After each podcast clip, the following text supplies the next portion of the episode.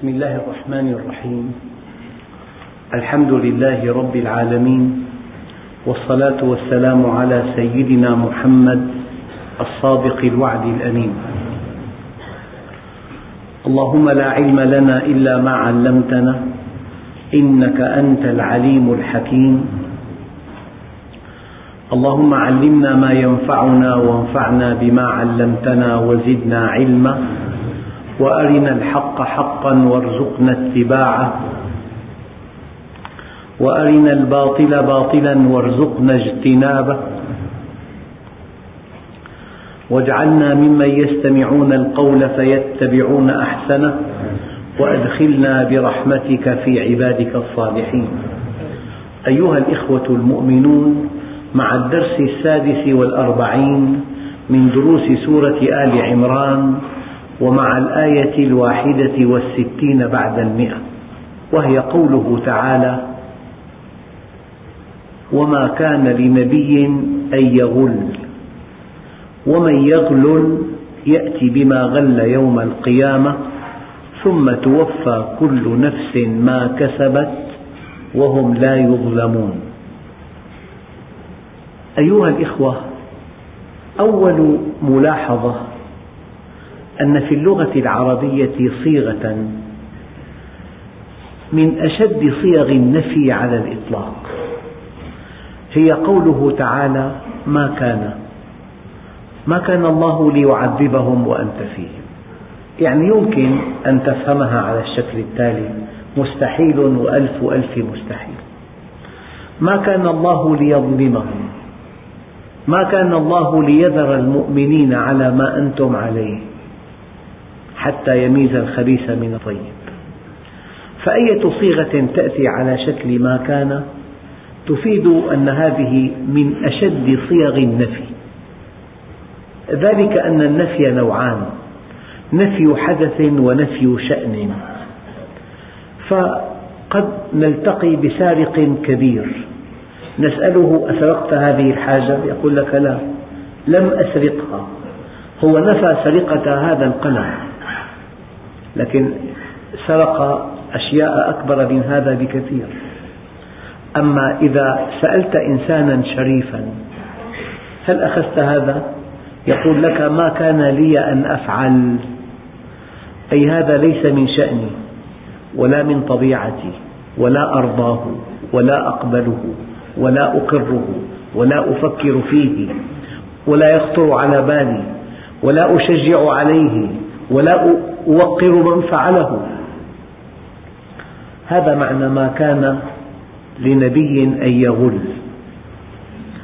جاء النفي نفي شأن لا نفي حدث. لأنه معصوم. النبي عليه الصلاة والسلام معصوم من أن يخطئ. لماذا؟ لأنه مشرع. ولأن الله أمرنا أن نأخذ منه كل شيء. بدليل قوله تعالى وما آتاكم الرسول فخذوه وما نهاكم عنه فانتهوا. فلو أنه يخطئ لو أنه غير معصوم كأن الله أمرنا أن نعصيه. ما دام الله عز وجل قد أمرنا بآية قطعية الدلالة واضحة أن نأخذ منه وأن ننتهي عما نهى عنه إذا هو معصوم. معصوم من أن يخطئ في أقواله وفي أفعاله وفي إقراره وفي صفاته. لا في أقواله يخطئ ولا في أفعاله يخطئ ولا في إقراره يخطئ ولا في صفاته يخطئ. يا رسول الله أنكتب عنك وأنت غضبان؟ فقال النبي عليه الصلاة والسلام وقد أمسك بلسانه والذي بعثني بالحق إن هذا اللسان لا ينطق إلا بالحق. لا في غضب ولا في رضا لا ينطق إلا بالحق في غضبه وفي رضاه وفي كل أحواله جميعا. إذا كل من لم يعتقد عصمة النبي عقيدته زائغة بالمقابل وكل من يعتقد العصمة في غيره عقيدته زائغة أمة النبي صلى الله عليه وسلم معصومة بمجموعها. بينما النبي عليه الصلاة والسلام معصوم بمفرده. بمفرده معصوم بينما أمته بمجموعها معصومة. بقول النبي عليه الصلاة والسلام لا تجتمع أمتي على خطأ. يعني يلقى في اليوم ألوف المحاضرات وتؤلف مئات الكتب وتسجل آلاف الأشرطة. ما دام المسلمون ولا سيما علماء المسلمين ساكتين هذا سماه العلماء إجماع سكوتي. ما في خطأ يعني. ألقيت خطبة وفق منهج الله وفق آيات وأحاديث واستنباطات دقيقة جدا. ما دام الناس أخذوها بالقبول معنى ذلك أن كلامك لا شائبة فيه. لكن لو ألف كتاب مثلا يفسر القرآن تفسيرا غير معقول بعيدا عن المألوف بعيدا عن منهج النبي عليه الصلاة والسلام. تقوم الدنيا ولا تقعد. معنى ذلك المسلمون معصومون بمجموعهم. لا تجتمع أمتي على خطأ لكن ليس معنى هذا أن الأكثرية على حق. لأن الله عز وجل يقول وإن تطع أكثر من في الأرض يضلوك عن سبيله. الآن نريد أن نفصل. في عنا مليون إنسان إذا سبعمية وخمسين ألف شاردون تائهون ضالون جاهلون غارقون في المعاصي والآثام والباقي هم المؤمنون. الأكثرية لا تسمى الأكثرية إجماع إذا قلنا إجماع نقصد به المؤمنين فقط. وإذا كنت على حق فأنت وحدك جماعة. إذا كنت على حق فأنت وحدك جماعة والجماعة لا علاقة لها بالعدد. علاقتها بمدى انضباطها بالحق. لذلك أخطر مقياس أن نعرف الحق بالرجال. هذا مقياس فاسد. المقياس الصحيح أن نعرف الرجال بالحق.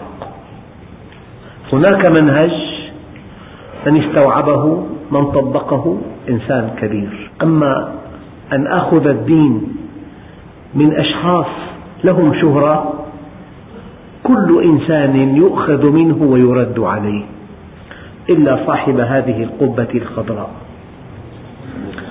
هو عليه الصلاة والسلام. ما جاءنا عن رسول الله فعل العين والرأس وما جاءنا عن سواه فنحن رجال وهم رجال. تسمعون الحق ويسمع منكم ويسمع من يسمع منكم شهد النبي عليه الصلاة والسلام للقرون الثلاثة الأولى بالخيرية.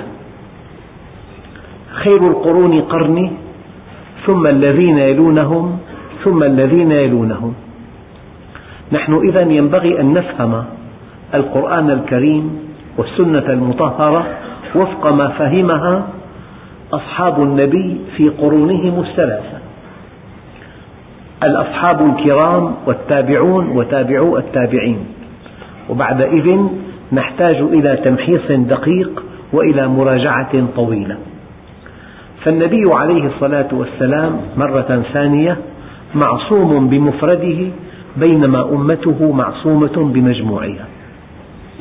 ورد في أسباب النزول أن بعض المنافقين يعني اتهم النبي عليه الصلاة والسلام فجاءت الآية قاطعة الدلالة وما كان لنبي أن يغل يعني مستحيل وألف ألف ألف ألف مستحيل أن يقع النبي في معصية من نوع الغلول. ما الغلول؟ تترجم بالخيانة. يعني في غنائم حصلت من معركة يأتي أحد الجنود ويأخذ بعضها قبل أن تقسم الغنائم. يعني يأخذها خفية. المشكلة في هذا الاسم الكبير اسم الخيانة. وقد ورد في بعض الأحاديث أن أصحاب النبي عليه الصلاة والسلام ذكروا اسما عند رسول الله فقال هو في النار. تعجبوا كان في معركة مع رسول الله ثم علموا أنه دخل النار في عباءة غلها يعني أخذها من دون حق. قبل تقسيم الغنائم. ماذا يشبه الغلول في حياتنا اليومية؟ حينما يموت الأب ويدع إرثا يأتي بعض الإخوة الكبار يأخذون ما طاب لهم قبل أن تقسم الممتلكات. يأخذ شيئا ثمينا غاليا يقول هذا من ريحة والدي. هذا غلول اسمه. إذا مات الإنسان أصبح ماله للورثة وينبغي أن يوزع المال وفق قواعد الإرث. أما الذي يأخذ شيئا أما إذا أجاز بقية الورثة لا شيء عليه. هذا قضية أخرى. لذلك ما كان يعني مستحيل وألف ألف مستحيل لأن هذا نفي الشأن لا نفي الحدث. الآن لو أردت أن تقرأ القرآن وأن تتتبع هذه الصيغة. ما كان الله ليظلمهم. يعني مستحيل أن يظلم الله أحدا. ما في ظلم حقيقي في الكون؟ في ظلم ظاهري. وكذلك نولي بعض الظالمين بعضا. ما كان الله ليذر المؤمنين على ما أنتم عليه؟ لا بد من امتحان يفرز المؤمنين. إذ جاءوكم من فوقكم ومن أسفل منكم وإذ زاغت الأبصار وبلغت القلوب الحناجر وتظنون بالله الظنون هنالك ابتلي المؤمنون وزلزلوا زلزالا شديدا. يعني الصحابة الكرام عندهم شعور أن هذا نبي عظيم وسوف ننتصر على الكفار وسوف نفتح بلاد الغرب والشرق وسوف نأخذ ثروة كسرى وقيصر. فلما جاء الأحزاب وقد اجتمعوا على أن يستأصلوا المسلمين من جذورهم لم تكن معركة الأحزاب معركة غلبة بل كانت معركة استئصال. إذ جاءوكم من فوقكم ومن أسفل منكم وإذ زاغت الأبصار وبلغت القلوب الحناجر وتظنون بالله الظنون هنالك ابتلي المؤمنون وزلزلوا زلزالا شديدا. فأما الذين في قلوبهم مرض فقالوا ما وعدنا الله ورسوله إلا غرورا. بل إن بعضهم قال أيعدنا صاحبكم أن تفتح علينا بلاد قيصر وكسرى وأحدنا لا يأمن أن يقضي حاجته. ثم يقول الله عز وجل من المؤمنين رجال صدقوا ما عاهدوا الله عليه فمنهم من قضى نحبه ومنهم من ينتظر وما بدلوا تبديلا. فمعركة الخندق فرزت المؤمنين والهجرة فرزت المؤمنين وقصة الإسراء والمعراج فرزت المؤمنين وكل حدث جلل في حياة المسلمين هو فرز للمؤمنين. هناك من يخاف إذا هو مشرك. هناك من لا يخاف إلا الله إذا هو موحد. هناك من يجبن هناك من يكون شجاعا هناك من يعمل عملا طيبا. ما من حدث عام إلا وهو في حقيقته فرز للمؤمنين. إذا ما كان لنبي أن يغل؟ مستحيل. الآن لو أردنا أن نوسع الدائرة قليلا. مؤمن حقيقي مؤمن حقيقي يعلم أن الله حق وأن الجنة حق وأن النار حق. وأنه لا إله إلا الله وأن الأمر كله بيد الله. هل يمكن أن يأكل درهما حراما؟ مستحيل أيضا. لذلك من أروع ما قرأت أنه من أساء الظن بأخيه فكأنما أساء الظن بربه. يعني أنا أختصم مع أخ لي أحيانا لكن لا تحملني هذه الخصومة على أن أتهم أمانته ولا على أن أتهم عقيدته. لا أقول هذا, هذا عصمة هذا حفظ. النبي معصوم بمفرده بينما الولي محفوظ. معنى محفوظ لا يصر على صغيرة ولا يرتكب كبيرة. فإذا بدرت منه صغيرة سرعان ما يتوب وسرعان ما يراجع نفسه. ما كان لنبي أن يغل وما كان لنبي أن يغل وفي قراءة أن يغل أن يغل أن يرتكب معصية الغل يعني الخيانة. وفي بالمناسبة يقول عليه الصلاة والسلام يطبع المؤمن على الخلال كلها إلا الكذب والخيانة. أيضا مستحيل لمؤمن أن يكذب ومستحيل لمؤمن أن يخون. أما في طباع أخرى قد توجد في المؤمن قد يكون عصبيا المزاج وقد يكون هادئا جدا. وقد تجده يحب العلاقات الاجتماعية. وقد تجد تجده يحب العزلة. هذه الطباع لا تقدم ولا تؤخر. أما أن يرتكب المؤمن خيانة أن يكذب المؤمن هذا مستحيل وألف ألف مستحيل. إذا ينبغي أن تحسن الظن بأخيك. الطرف الآخر يعني الذين يقفون في خندق آخر يسهل عليهم كثيرا أن يتهموا المؤمن بأشنع الذنوب. يعني مؤمن مستحيل عليه أن يأخذ ما ليس له. مستحيل عليه أن يخون. بل إن الله عز وجل حينما قال ولا يزنون ولا يزنون. إذا وما كان لنبي أن يغل بالفتح أن يقع في معصية الغل. في قراءة ثانية وما كان لنبي أن يغل. أي أن ينسب إلى الغل. أن ينسب. كلاهما لا يصح أن يكون من نبي لذلك من أجمل ما في مجتمع المؤمنين. في أخطاء كثيرة. لكن من الصعب جدا أن يخونك مؤمن. من الصعب جدا أن يكذب عليك مؤمن. من الصعب جدا أن يطعنك مؤمن في ظهرك. هذا مستحيل. هناك أخطاء كثيرة. لكن تبقى مجتمعات الإيمان مجتمعات مريحة جدا. مجتمعات فيها طهر فيها صدق فيها أمانة فيها رحمة فيها إنصاف فيها حكمة. وما كان لنبي أن يغل ومن يغل يأتي بما غل يوم القيامة. يعني يبدو أن عقاب من يغلل أليم جدا يوم القيامة. نوع من الخيانة. لما جاءت كنوز كسرى ورآها عمر رضي الله عنه. وتروي الروايات أن صحابيين رفعا رمحيهما فلم يرى الأول الثاني أو لم يرى الأول رمح الثاني.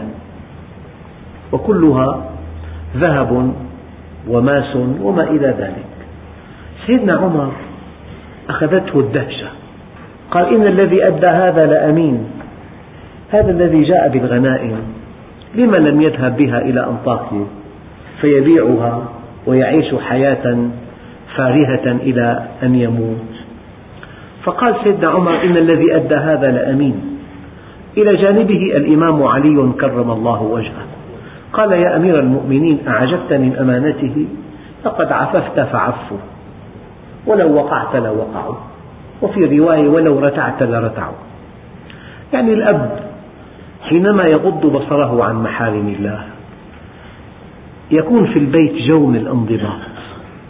أما حينما ينفرد الأب فيتابع بعض الأفلام التي لا ترضي الله على مرأى من أولاده وعلى مسمع منهم لن يستطيع أن يضبطهم بعد ذلك. الأب إن لم يكن صادقا لن يستطيع أن يحمل أولاده على الصدق. الأب إن لم يكن عفيفا لا يستطيع أن يحمل أولاده على العفة. الأب الذي يدخن ثم رأى ابنه يدخن لا يستطيع أن يقول كلمة. إن الابن يقلد الأب. لذلك من أنجع أساليب التربية أن تكون أنت قدوة فقط. أن تكون قدوة واسكت لأن فعلك تعليم. فالنبي عليه الصلاة والسلام ليست مهمته التبليغ فحسب. مهمته الخطيرة أنه قدوة. لذلك نجح الأنبياء في أن يقلبوا وجه العالم في ربع قرن بينما لم ينجح المصلحون في أن يغيروا شيئا من البيئة. يتكلمون كثيرا لكن لا أثر لكلامهم. ذلك أن الأنبياء يبلغون الناس بأقوالهم وبأفعالهم. بأقوالهم وبأفعالهم. بل إن أفعالهم تبليغ. بل إن أفعالهم سنة. سماها علماء السنة السنة العملية. هناك سنة قولية وهناك سنة عملية. يعني يوم كان مع أصحابه في سفر أرادوا أن يعالجوا شاة. قال أحدهم علي ذبحها الشاة. وقال الثاني علي سلخها. وقال الثالث علي طبخها فقال عليه الصلاة والسلام وعلي جمع الحطب. يا رسول الله نكفيك ذلك قال أعلم أنكم تكفونني ولكن الله يكره أن يرى عبده متميزا على أقرانه. هذا من سنته العملية. لذلك لا بد من قراءة سنة النبي العملية. لا بد من قراءة سيرة النبي. بل إن بعض العلماء يرى أن قراءة سيرة النبي فرض عين. كيف نستنبط ذلك؟ كيف أن الوضوء فرض لأن الصلاة التي هي فرض لا تتم إلا به؟ فالقاعدة الأصولية ما لا يتم الفرض إلا به فهو فرض وما لا يتم الواجب إلا به فهو واجب وما لا تتم السنة إلا به فهو سنة.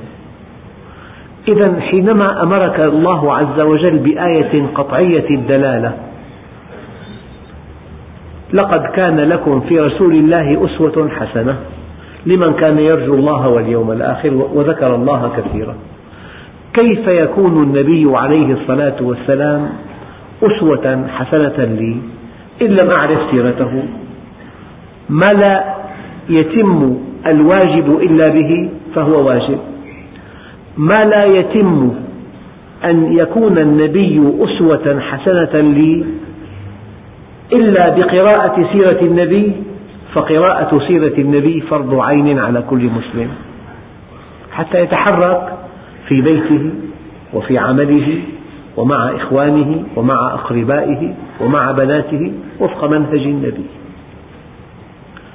وما كان لنبي أن يغل ومن يغل ليأتي بما غل يوم القيامة. يعني أنت ممكن تنتفع من طبيب وقد يكون فاسقا. وقد يكون ملحدا وقد يكون شارب خمر يعنيك علمه. لكن في الحقل الديني لا يمكن أن تنتفع بدعوة إلى الله عز وجل إلا إذا رأيتها مطبقة بحذافيرها من قبل من يدعوك إليها. في حقل الدين لا يمكن أن نفصل القول عن العمل. ومن يغل يأتي بما غل يوم القيامة. ثم توفى كل نفس ما كسبت وهم لا يظلمون. أخواننا الكرام يعني كيف أنه لا يستوي العالم والجاهل؟ لا يستوي الحر ولا القر لا تستوي الظلمات ولا النور. لا يستوي الأحياء ولا الأموات. إنسان حي متكلم متحدث لبق لطيف عالم. كجثة هامدة تحتاج إلى دفن فقط. لا يستوي الأحياء ولا الأموات. لا يستوي الظل ولا الحرور. كذلك لا يستوي من كان في رضوان الله كمن كان في سخط الله. هنا. إن كنت في رضوان الله فقد ملكت كل شيء. ولو فاتك كل شيء. وإن كنت في سخط الله فقد خسرت كل شيء ولو كان بحوزتك كل شيء. يعني أنت حينما تفعل أشياء لا ترضي الله حينما تظلم الناس. حينما تأخذ ما ليس لك حينما تبني مجدك على أنقاضهم حينما تبني غناك على فقرهم حينما ترتكب المعاصي والآثام حينما تكون متلبسا بمعصية كل يوم حينما تبني مكانتك على إيقاع الأذى بالناس حينما تهدم بنيان الله وهو الإنسان فمثل هذا الإنسان يمشي في سخط الله. يجب أن يكون محتقرا في نظر الناس. هو أحقر من أن تخاطبه. من الذي ينبغي أن تعزه؟ من كان في رضوان الله؟ والله فيما أذكر كنت مرة في مؤتمر إسلامي ووصلت إلى الفندق ليلا. وفي وقت الفجر سمعت قراءة قرآن فأطللت من الشرفة فرأيت عامل الحديقة يصلي الفجر في وقته بصوت شجي. والفندق من أرقى فنادق المغرب. تعقد به مؤتمرات القمة. ونزلاؤه كثر من علية القوم. والله شعرت أن هذا الذي يصلي الفجر في وقته ويقرأ القرآن أقرب إلى الله من هؤلاء جميعا. مقاييسك ينبغي أن تكون إسلامية. أن تمشي في رضوان الله. أن يكون الكسب حلالا. أن يكون البيت إسلاميا. أن يكون الحديث إسلاميا. أن تكون العلاقات إسلامية. أن تكون الأفراح إسلامية. أن تكون ربانيا قريبا من الله. كل بطولتنا إن سمح الله لنا أن نكون في رضوان الله. وأنت بفطرتك تعرف. بفطرتك. تعرف ما إذا كنت في رضوان الله أم كنت في سخط الله. يعني في أشياء دقيقة جدا قد لا ننتبه إليها. واحد جاءك ليشتري حاجة. قال لك هو انصحني. أي لون أختاره؟ فأنت عندك لون كاسد. نصحته بهذا اللون الكاسد. ماذا فعلت؟ بعته بنطال وقبضت ثمنه لكنه استنصحك باللون فنصحته باللون الكاسد. إنك خنته. تشعر أنك محجوب عن الله. أنا جئت بمثل طفيف جدا. في بحياة المسلمين أمثلة صارخة جدا. اغتصاب وأخذ ما ليس لك وعلاقات شائنة وانحرافات أخلاقية. وبيوت فاجرة وأجهزة تحرك الحائط كلها تعرض مفاتن النساء. فهذه البيوت بيوت المسلمين كيف تنعقد الصلة مع الله عز وجل؟ لذلك حينما ترون مليار ومئتين مليون مسلم ليس أمرهم بيدهم وليست كلمتهم هي العليا. وللطرف الآخر عليهم ألف سبيل وسبيل ينبغي أن تعلموا السبب. لأن الله سبحانه وتعالى يقول ولن يجعل الله للكافرين على المؤمنين سبيلا. هذا كلام خالق الأكوان. لأن الله عز وجل يقول وإن جندنا لهم الغالبون. قولا واحدا أفمن اتبع رضوان الله كمن باء بسخط من الله. يعني أنت عندك مطعم عادي دخله محدود جدا تعيش منه. لكن تبيع الناس طعاما شرعيا في مطعم خمس نجوم. دخله فلكي بس يوزع فيه الخمر. نقول له أفمن اتبع رضوان الله؟ كمن باء بسخط من الله؟ ما في نسبة. فالبطولة أن تكون في رضوان الله أن يكون عملك مشروعا أن تبني دخلك على نفع الآخرين لا على إيذاء الآخرين. هذا كلام طويل والإنسان يعلم حقيقة نفسه بل الإنسان على نفسه بصيرة ولو ألقى معاذيره. في مهن أساس إيذاء الآخرين في مهن أساس إفساد الآخرين. الذي يبيع الدخان مثلا ماذا يفعل مع الناس؟ يؤذي صحتهم فالبطولة أن تكون حرفتك وفق منهج الله وأن يكون بيتك وفق منهج الله وأن تكون حركاتك وسكناتك وفق منهج الله وأن يكون لهوك وفق منهج الله وأن يكون بيتك وفق منهج الله. وهذا تعلمه بفطرتك من دون معلم. هناك من يمشي برضوان الله.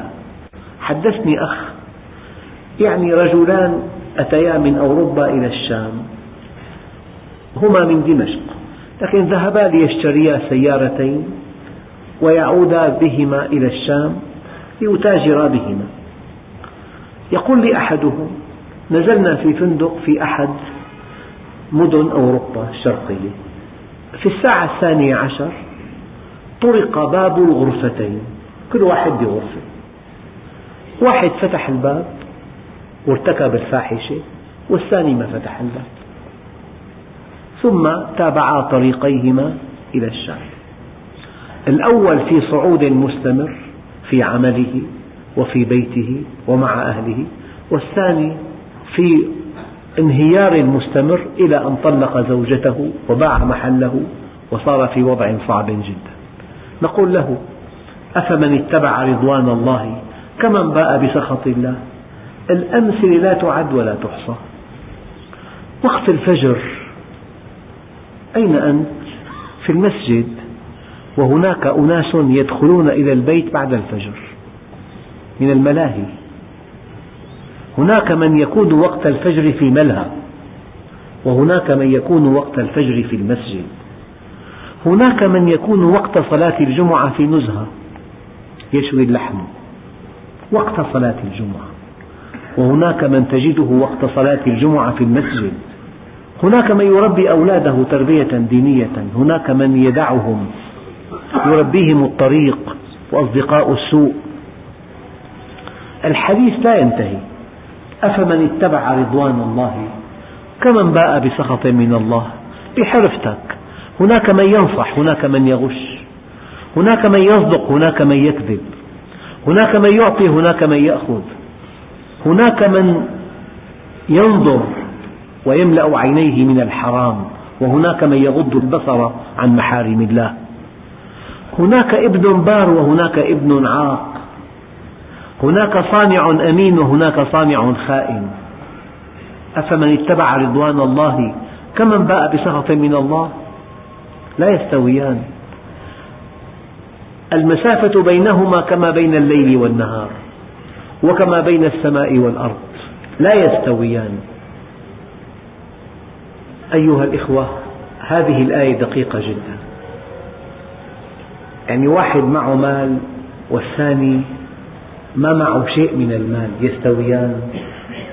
واحد بكامل صحته والثاني بأمراض كثيرة يستويان. يجب أن تدركوا أن البون شاسع جدا بين من يمشي في رضوان الله ومن يمشي في سخط الله. في كل شؤون حياتك.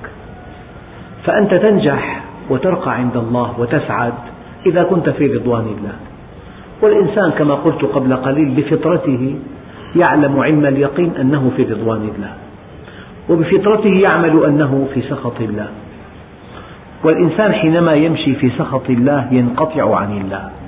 وحينما ينقطع عن الله ينطفئ نوره فيرتكب حماقات ما بعدها حماقات. ولو كان ذكيا إذا أراد ربك إنفاذ أمر أخذ من كل ذي لب لبه. والشيء الثابت أن المؤمن يؤتى الحكمة وأن غير المؤمن لا يؤتى الحكمة يؤتى الحماقة. لأن الله عز وجل يقول ومن يؤتى الحكمة فقد أوتي خيرا كثيرا. هلأ القوي حينما يكون مقطوعا عن الله يتوهم أن القوة هي الحق. ثم يفاجأ من دون أن يحتسب أن القوة من دون حكمة تدمر صاحبها. الحق يصنع القوة ولكن القوة لا تصنع الحق. والقوي من دون حكمة يدمر ذاته والمؤمن بحكمته يحقق مراده. فأنت حينما تكون في رضوان الله معك نور معك نور بنص القرآن الكريم. يا أيها الذين آمنوا اتقوا الله وآمنوا برسوله يؤتكم كفلين من رحمته ويجعل لكم نورا تمشون به. قلما تخطئ قلما تقع في ورطة كبيرة قلما. معك نور معك رؤية صحيحة. إذا كنت في رضوان الله معك نور الله. فإن سرت في سخط الله. يعني واحد دخل إلى ملهى أحب راقصة تزوجها. إلى اتصالات مخيفة مئة رجل في حياته لم يحتمل طردها. أقامت عليه الدعوة من أجل المتقدم. المبلغ لا يملكه. في ساعة غضب هذه قصة وقعت في الشام. أطلق النار عليها وعلى أمها وعلى أختها ثم أطلق النار على نفسه. مات هو وبقوا وبقي الثلاثة أحياء. عولجوا وبقى. شوف إنسان دمر نفسه. طبعا هي حالة حادة. في حالات أقل من ذلك. الإنسان إذا مشى في سخط الله أعمى أعمى لا يرى. يرتكب حماقات.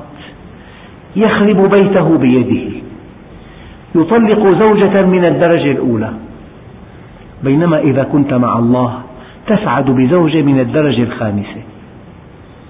إذا كنت مقطوعا عن الله يغدو أولادك أعداءك. إذا كنت مع الله يغدو أولادك أحبابك. فرق كبير. كل الخير أن تكون في رضوان الله وكل الشر أن تكون في سخط الله. أفمن اتبع رضوان الله؟ كمن باء بسخط من الله. كيف تعامل من حولك؟ حينما تعاملهم بهدي من الله أنت رحيم. يلتفون حولك يحبونك تعيش في جنة. وحينما تعامل من حولك بالقسوة والعنف والمصلحة والأنانية ينفض الناس من حولك ويكيدون لك فأنت أشقى الناس. يعني مستحيل وألف ألف ألف مستحيل أن تطيعه وتخسر ومستحيل أن تعصيه وتربح ومن يطع الله ورسوله فقد فاز فوزا عظيما. إذا الإنسان طلق زوج طلاق تعسفي هو في سخط الله. طلقها بلا ذنب منها لكنه اشتهى غيرها فطلقها. وإذا كنت في رضوان الله فأنت مع النبيين والصديقين والشهداء والصالحين وحسن أولئك رفيقا الدين ليس أن تكون في المسجد الدين في أيام الأسبوع كلها ماذا تفعل؟ كيف تبيع وتشتري؟ دخلت إنسانة إلى محلك هل تملأ عينيك منها؟ دخل إنسان جاهل هل تستغل جهله فتبيعه بسعر مضاعف؟ وتظن نفسك ذكيا. العبرة ألا تكون في سخط الله في بيعك وشرائك وحركاتك وسكناتك واحتفالاتك. نعم. المشكلة أيها الإخوة يعني بدأ يظهر انحراف في المسلمين خطير. تأتيني شكاوى كثيرة. مسلم من رواد المسجد له علاقة بامرأة. علاقة غير غير شرعية. وله زوجة وله أولاد. وهي لها زوجة ولها أولاد. ما هذه القصة؟ يعيش الناس جوا لا يرضي الله عز وجل. الأجانب هكذا جوهم جو جنس فقط.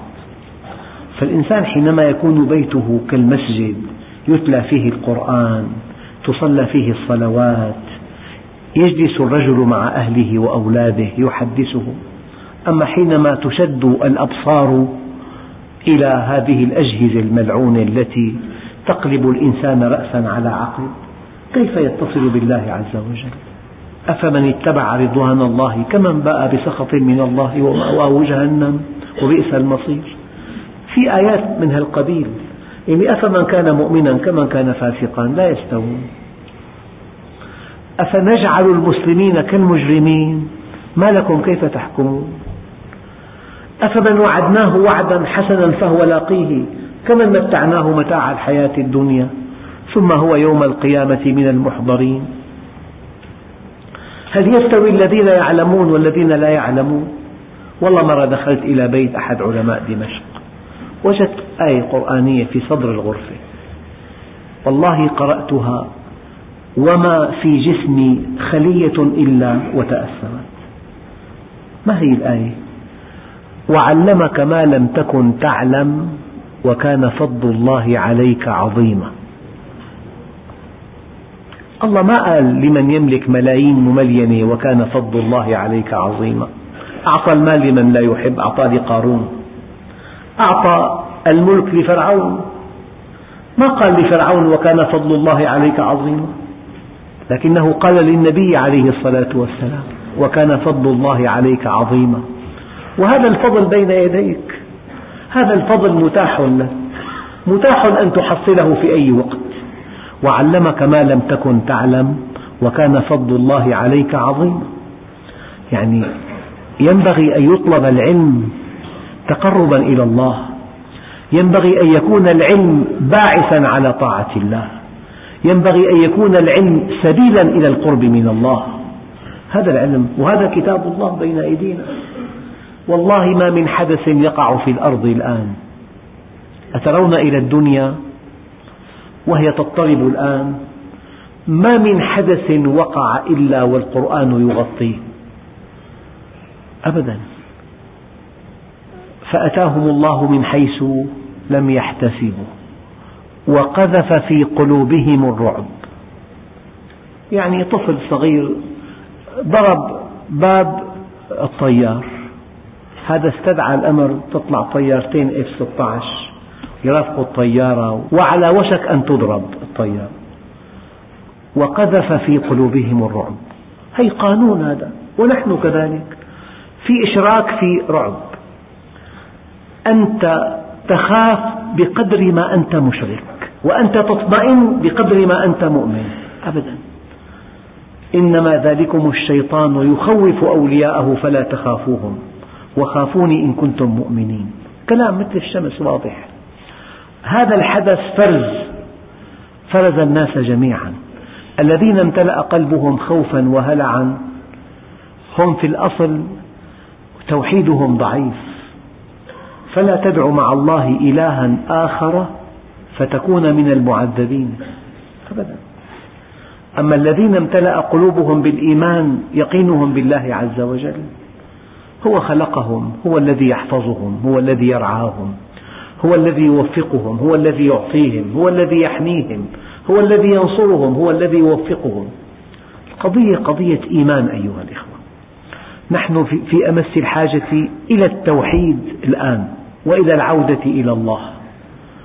أنا ما أتشائم أنا والله متفائل على الرغم مما حدث. عملية قفزة نوعية للمؤمنين في قفزة نوعية لكن ينبغي أن نستفيد منها. لأنه هم في بلاد الغرب يقولون سوف نستفيد مما حدث بلا حدود. نحن أولى منهم أن نستفيد مما حدث بلا حدود. كيف؟ أن نعود إلى الله. أن نحكم اتصالنا بالله أن نقيم الإسلام في بيوتنا أن نحب بعضنا بعضا أن نسعى لخدمة بعضنا بعضا أن نقوم بما يسميه المنظرون بانتفاضة دينية. راجع كل حساباتك راجع كل سهراتك وكل جلساتك وكل أصدقائك وكل علاقاتك وكل أهواءك. تلاقي مسلم بسهرة بيلعب نرد. من لعب النرد كما قال عليه الصلاة والسلام فكأنما غمس يديه في لحم خنزير.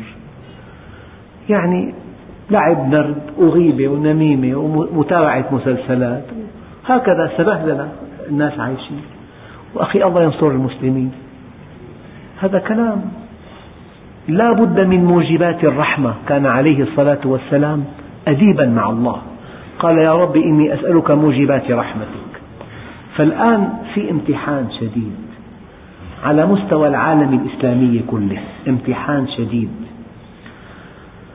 ولا يصمد إلا المؤمن. ولا يصمد إلا المستقيم. ولا يصمد إلا الورع. ولا يصمد إلا الوقاف عند كتاب الله. لا يصمد إلا من كان بيته إسلاميا. قال الله عز وجل أمر ملائكته بإهلاك قرية. قالوا يا رب إن فيها صالحا. قال به فابدأوا. قالوا ولم يا رب؟ قال لأن وجهه لم يكن يتمعر لمنكر رآه. يعيش لوحده. يجب أن تسهم في حل مشكلة المسلمين أن تنصحهم. ينبغي أن تدعو إلى الله بشكل أو بآخر. أعطي شريط. ادعوه إلى درس علم. تقرب من أخيك من صديقك. اجعل دائرة الحق تتنامى. ولا تسمح لدائرة الباطل أن تتنامى. كن قدوة لأولادك اكتفي بأولادك ربي أولادك. تلاقي الأطفال شاردون في الطرقات كلام بذيء تقصير في الدراسة والأب في وادي والأولاد في وادي. هذا لا يرضي الله أيها الإخوة. يعني هي كلمة أفمن اتبع رضوان الله؟ كمن باء بسخط من الله؟ لاحظ نفسك علاقتك مع جسمك مع زوجتك مع أولادك. مع بيتك بكسب مالك بحديثك وين بتسهر في السهرة ما تتكلم غيبة ونميمة وفلان وعلان. أم في موضوعات لا تقدم ولا تؤخر أم تتكلم في الحق؟ قال عليه الصلاة والسلام أمرني ربي بتسع خشية الله في السر والعلانية كلمة العدل في الغضب والرضا القصد في الفقر والغنى وأن أصل من قطعني. وأعفو عمن ظلمني وأعطي من حرمني. وأن يكون صمتي فكرا ونطقي ذكرا ونظري عبرة. وفي الأرض آيات للموقنين. ما أكثر العبر وما أقل المعتبرين. يعني هالآية شعرت أنها آية أساسية في هذه السورة محورية مفصلية. أفمن اتبع رضوان الله؟ تعلم بفطرتك أنك في رضوان الله. دخلت لبيتك سلمت على أهلك داعبت أولادك عطفت عليهم أطعمتهم لبيت حاجاتهم صليت فرضك أويت إلى فراشك أنت في رضوان الله. لكن سهرة مختلطة هي غير زوجتي أجمل بكثير. عينك عليها طول السهرة ومزح وضحك الله أدى العشاء قوم نصلي أي صلاة هي. أنت غارق بمخالفات كثيرة. فإذا كان السهرة إسلامية ما في اختلاط ما في بالحديث معاصي. الإمام الغزالي عد 14 معصية باللسان. قالت له إنها قصيرة. هلا بتلاقي النساء حينما يجلسن إلى بعضهن بعضا يتحدثوا عن الفتيات بشكل غير معقول. يعني يصفن عيوب بعضهن بعضا وصفا صارخا. قالت إنها قصيرة. قال يا عائشة لقد قلت كلمة لو مزجت بمياه البحر لأفسدته. ما حكيت شيء؟ قصيرة. وين جلسات النساء جلسات الرجال؟ اللهو متابعة المسلسلات الفضائيات؟ وين؟ ألا تحب أن ينصرنا الله عز وجل؟ أن يأخذ بيدنا؟ أن يحمينا من أعدائنا؟ أعداؤنا أشداء وأقوياء. وقساة القلوب لا يرحمون. كما ترون وتسمعون ما في رحمة أبدا. فيا أيها الإخوة أرجو الله أن تكون هذه الآية شعارا لنا في هذا الأسبوع. أفمن اتبع رضوان الله كمن باء بسخط من الله ومأواه جهنم وبئس المصير. والحمد لله رب العالمين. أجيب عن أسئلة بشكل سريع. هل يجوز للمرأة أن تسافر إلى العمرة من دون محرم؟ أنت تعبد الله وفق مزاجك أو وفق منهج الله. ألا لا تسافرن امرأة إلا مع ذي محرم. خلاص انتهى الأمر. هل يجوز للميت أن ينزل إلى جوار زوجته؟ الله كان يعني ما بعرف كيف كانت علاقتهم بالدنيا. حاجته بالدنيا. كمان بالقبر. طيب. طبعا أما قال عليه الصلاة والسلام تنزع الأمانة من صدور الرجال. طبعا من علامات آخر الزمان يؤمن الخائن ويخون الأمين ويصدق الكاذب ويكذب الصادق. نعم. هذا من علامات آخر الزمان. هل قراءة الأبراج بالإيجابيات والسلبيات من غير قراءة الحظ حلال أم حرام؟ إذا واحد من برج الثور ما في مانع. يقرأ من أتى كاهنا فصدقه فقد كفر بما أنزل على محمد. قراءة الأبراج كفر كفر. من أتى كاهنا فصدقه فقد كفر بما أنزل على محمد. من أتى ساحرا فلم يصدقه. لم تقبل له صلاة أربعين صباحا. ولا دعاء أربعين ليلة. أحيانا يكونوا بعض الأشخاص بسيران تأتي منجمة يتسلوا هذا محجوب عن الله أربعين يوما. لأن الغيب لا يعلمه إلا الله. لأن الغيب لا يعلمه إلا الله. نعم. والحمد لله رب العالمين.